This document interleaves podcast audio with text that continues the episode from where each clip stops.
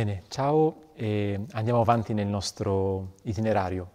E forse ricordate, facciamo un piccolo riassunto, abbiamo, abbiamo cominciato con un'introduzione e poi abbiamo cominciato a ripercorrere il cammino della Quaresima, fatto di preghiera, eh, digiuno, sobrietà, penitenza e poi opere di carità, dicevamo, no? opere di, eh, così, di amore nei confronti dei fratelli. Bene, adesso questo appuntamento nel successivo affrontiamo allora questo tema della, della carità, no? E lo affrontiamo non in una maniera, come dire, un po' ehm, astratta, ma cerchiamo di farlo concretamente. Allora, anche in questo caso ho preso uno di questi libretti, di questi padri della Chiesa. Questo è un libro di Giovanni Crisostomo, sempre, che parla dell'ospitalità. E, e lui in questo, infatti si intitola così, no? L'ospitalità arricchisce. E, perché l'ospitalità, l'ospitalità è un modo molto concreto per um, voler bene agli altri. No? In fondo se io ti ospito a casa mia, io faccio spazio uh, in me uh, a te. Significa che quello che io avrei voluto mangiare da solo lo devo condividere con te. È proprio un esercizio di, um, di, così, di amore, no? di questa, torniamo all'esempio della muta, di apertura delle braccia perché tu possa uh, essere accolto, no? perché tu possa trovare spazio. In fondo l'accoglienza è uno di quei gesti che, che più ci avvicina a Dio. No? Dio è colui che è completamente accogliente, no? lui sempre ci accoglie e mai pretende. Sempre San Francesco dice una cosa molto bella in una sua lettera, dice eh, che Dio non pretende che diventiamo cristiani migliori e ci invita dunque a fare lo stesso, no? a non pretendere dagli altri che diventino migliori, ma semplicemente a imparare ad accoglierci no? per come siamo. E questo sarà davvero lo stimolo anche per migliorare, per crescere. Allora, in questa omelia, sempre Giovanni Crisostomo, eh, è un'omelia sul libro della Genesi, è l'omelia 41, in cui commenta un episodio abbastanza noto della Bibbia, che forse molti di voi conoscono, no? è la visita che tre angeli, che poi si scoprirà sono simbolo del Signore e della Trinità, eh, la visita di tre angeli al, um, ad Abramo e Sara nel deserto. Un, eh, perché dico che è simbolo della Trinità? Perché in realtà l'Antico Testamento, sapete, non parla della Trinità, e, eppure i cristiani nei secoli eh, spesso hanno rappresentato la Trinità proprio a partire da questo episodio. Forse, forse tutti conosciamo no? questa Trinità di Rubliov che è a Mosca con i tre angeli, con al centro una mensa. Ecco, diciamo, il punto biblico di partenza per questa rappresentazione è questo, è questo episodio qui, anche se, ripeto, qui si parla di tre angeli, no? E di Abramo che si rivolge a loro chiamandoli Signore, e non signori, ma Signore. Quindi l'unico Dio in tre persone. Però, ripeto, questa è un'interpretazione cristiana, no? poi il, un ebreo non, non, direbbe che qui c'è la Trinità, no? ma che c'è appunto tre angeli e il Signore. Ora, questo episodio cosa succede? Allora, siamo con Abramo, creiamo un po' il contesto, Abramo che ehm, siamo un po' a metà della vicenda di Abramo. Abramo da, da tanti anni ha seguito il Signore, ha lasciato il suo paese, dove lui, il Signore, lo aveva condotto, un po' come ci dicevamo nella puntata sulla preghiera, no? che la preghiera è ascoltare Dio che ci dice cosa, cosa è giusto, cosa Lui vuole da noi. No? Abramo ha ascoltato il Signore e ha lasciato il suo paese, Ur dei Caldei, ed è andato in Palestina. Ha servito il Signore, eccetera, perché il Signore gli aveva, propos- gli aveva promesso già dall'inizio una discendenza, a lui che non aveva figli. No? Adesso Abramo è, è, anziano e questo figlio non è arrivato, questa, discendenza non c'è. No? Ha avuto varie, perifezie, varie peripezie, vari viaggi, è stato in Egitto, uh, insomma, tante cose. E però questo figlio non è arrivato, no? E quindi diciamo che siamo in un momento un po', come dire, un po' difficile per Abramo e Sara, no? Um, tanta, era riuscito ad avere un figlio da una schiava, um, perché questo era un costume no? nei paesi medio orientali, nell'antichità quello che mh, era ammessa la poligamia, ma addirittura ehm, se, una, insomma, se una se una donna non riusciva ad avere un figlio, in qualche modo provava ad averlo attraverso la propria schiava. No? E, erano costumi dell'antichità. Quindi lui aveva avuto un figlio da questa, da questa schiava, Agar, che è Ismaele, e, eppure ecco, uh, il, um, non, è, non, è, andata bene, no? cioè, ci sono tanti problemi anche con questo, con questo, figlio. E così quindi in qualche modo Abramo eh, si trova un po', eh, probabilmente un po' deluso no? della sua vita, un po' affaticato, no? di anziano. E questo, dice Giovanni Crisostomo, lo riconosciamo dalla, dalla situazione. Siamo a mezzogiorno, immaginate a mezzogiorno nei paesi medio orientali, l'ora più calda del giorno, immaginate un mezzogiorno d'estate, no? sole torrido. Um, e in questo contesto Abramo è sulla soglia della sua tenda. E a un certo punto che succede? Vede arrivare questi ospiti a mezzogiorno, vede arrivare queste persone a mezzogiorno e e la cosa interessante, dice Giovanni Crisostomo, che nel momento in cui Abramo comincia a, a predisporsi ad accoglierli, perché li fa sedere, dice ai suoi servi di preparare da mangiare, lui stesso corre nel recinto, prepara il vitello più grasso, eccetera. Dice alla moglie di preparare delle focacce, così. Cioè, semplicemente il fatto che lui, Abramo, si dispone ad accogliere queste persone, trasforma la vita di Abramo. Lui che è un vecchietto comincia a correre, comincia a essere dinamico, eh, gli torna la vita. Allora è interessante, no? Questo, noi spesso pensiamo che staremo meglio quando ci tuteliamo, no? Io vado una settimana al centro benessere e così riposo tanto, penso solo a me, eccetera, e recupero le forze e poi starò meglio. No? Invece qui Giovanni Crisostomo dice una cosa interessante, che un vecchietto, anzi due vecchietti perché poi sarà coinvolta anche Sara, recuperano le forze, diventano dinamici proprio attraverso l'accoglienza. E, ehm, e questo se uno legge questo passo della Bibbia, siamo nel libro della Genesi appunto, no? al capitolo 17, eh, si vede proprio questa cosa.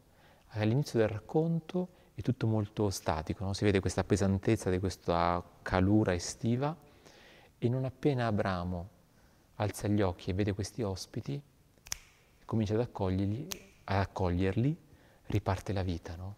tutto è dinamico, tutto è bello.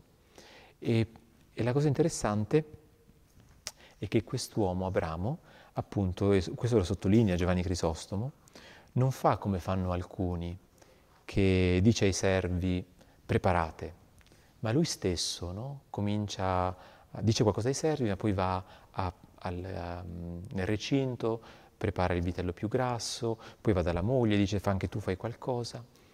Cioè che l'accoglienza non è una cosa che mm, ci lascia comodi, è una realtà che un po' ci scomoda però mentre ci scomoda ci riattivano. Allora, nella puntata precedente parlavamo delle tentazioni. Anche qui riconosciamo una tentazione che tutti abbiamo, no? cioè accogliere l'altro, chiunque esso sia. Può essere un povero, può essere una persona che ha bisogno così di, un, di una parola buona, può essere un, un, ospite inatteso, non lo so, ognuno di noi è, è chiamato all'accoglienza continuamente. No? E, la persona da accogliere accogliere una persona è sempre, è sempre una sfida, è sempre un, un, decentrarsi e questo è sempre scomodo. Eppure quello che Giovanni Crisostomo presenta ai suoi ascoltatori è che questa accoglienza gratuita di questi ospiti eh, non, non, ha limitato Abramo, al contrario lo ha, eh, dire, lo ha riattivato. E la cosa interessante, dice Giovanni Crisostomo, è che secondo lui in realtà questi um, Abramo non sapeva l'identità degli ospiti. Cioè lui non li, non li ha accolti perché ha pensato che fossero delle persone importanti o che fosse il Signore. Dice Giovanni Crisostomo che Abramo scopre chi è l'ospite piano piano, nel corso dell'ospitalità, non lo sa prima, perché di per sé, dice Giovanni Crisostomo, è chiaro, tutti, se viene il Presidente della Repubblica a casa tua o viene il Papa, è chiaro che è un onore accoglierlo e fai di tutto per accoglierlo, ma se viene una persona che, che non conosci, una persona da poco, una persona povera, è più difficile, no? Allora dice Giovanni Crisostomo, Abramo non è che accoglie perché sa che sono il Signore, Abramo accoglie perché è una persona disponibile all'accoglienza e piano piano nel corso del dialogo, perché poi gli prepara da mangiare, eh, si siede lì, cioè sta lì, sta lì in piedi mentre loro mangiano, eccetera, scopre chi sono. E da cosa scopre Abramo chi sono? Quindi dicevo, coinvolge anche sua moglie, eccetera. Come fanno a scoprire chi sono? Lo scopre, dice Giovanni Crisostomo, da, da quello che questi personaggi fanno ma soprattutto da, questo, da quello che questi personaggi dicono. E cosa dicono?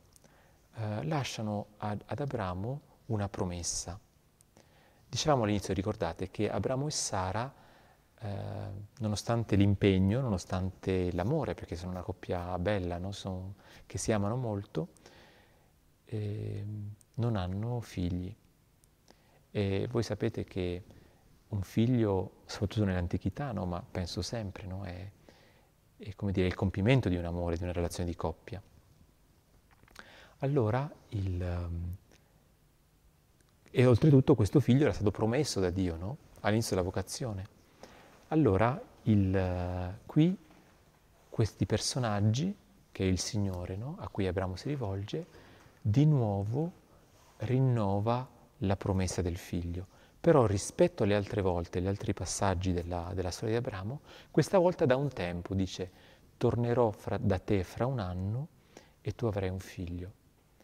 Allora qui Abramo capisce che è il Signore, perché è solo il Signore che nella sua vita gli aveva promesso un figlio.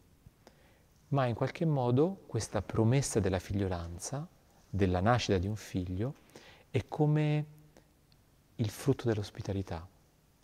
Nel momento in cui Abramo ha accolto questi tre sconosciuti, questi tre ospiti, è diventato ricco, è diventato ricco di vita.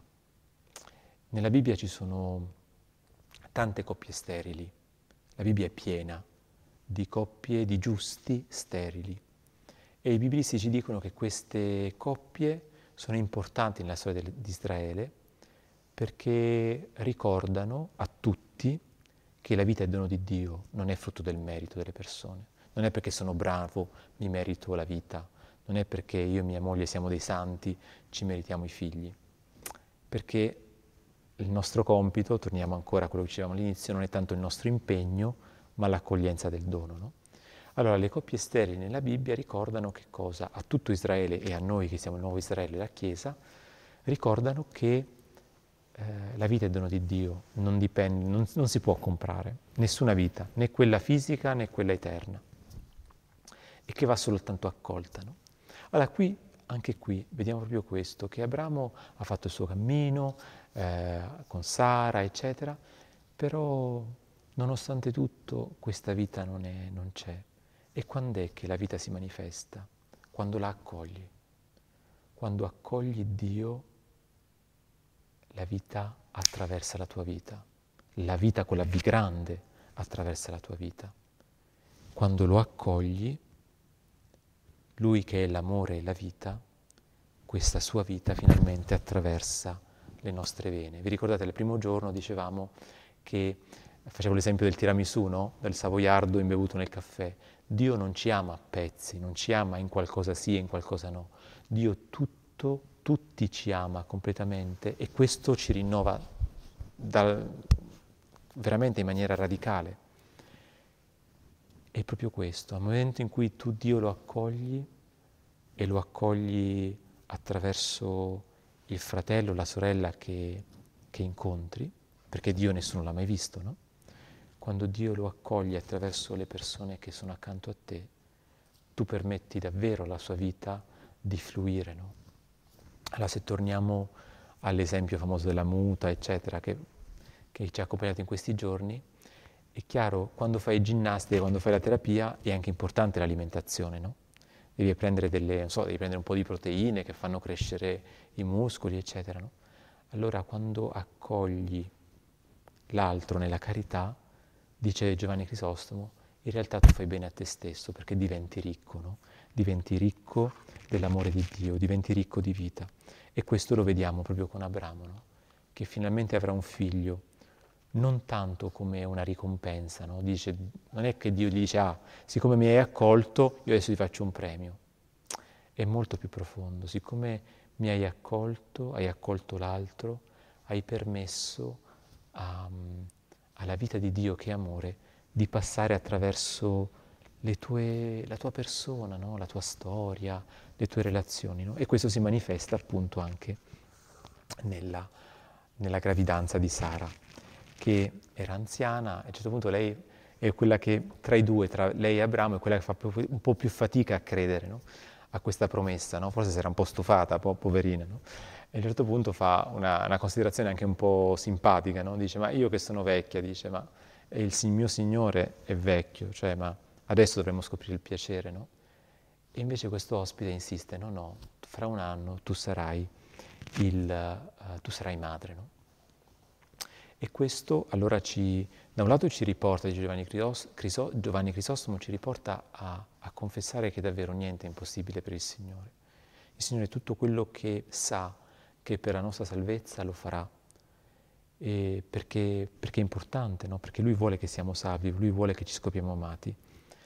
Eppure questo noi lo accogliamo se, soltanto se, se, ci fidiamo che, che le cose non vanno trattenute ma vanno donate. Nella misura in cui la vita nostra è donata, le cose sono donate, le cose diventano portatrici di vita. Invece tutto ciò che è trattenuto soltanto per noi, dopo un po' marcisce. No? Infatti lui a un certo punto qui comincia un po' la critica, no? verso le persone che hanno ricchezze, no? dice se tu hai delle ricchezze ma le tieni nel tuo tesoro, dopo un po' arrugginiscono. No? Invece quello che, che, tu condividi davvero diventa il tesoro per il regno dei cieli. E conclude eh, con questa cosa che tutti sappiamo, no? che un po' ci scomoda, che però non si può non, non ripetere, no? perché questo è il Vangelo.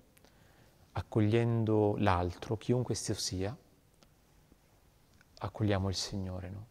Perché il Signore, vi ricordate, dicevamo, noi siamo questa rete che è il corpo del Signore, la sua Chiesa, una rete che sono le persone amate dal Signore, che è partita dal primo Adamo e questa rete include fino all'ultimo bambino che deve ancora nascere nell'angolo più sperduto della terra.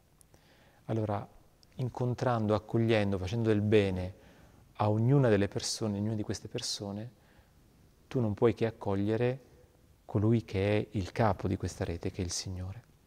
Allora non c'è un modo per amare Dio che non sia amare i suoi figli, i suoi fratelli, non c'è altro modo. Se tu vuoi fare un gesto di, di, amore a Dio, lo devi fare una persona, perché, perché l'unico modo per incontrare Dio è attraverso le persone.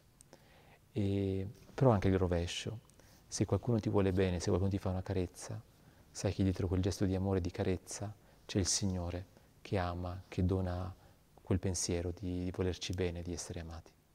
Allora, davvero grazie anche per questo incontro, per questa puntata e ci vediamo per la prossima. Grazie.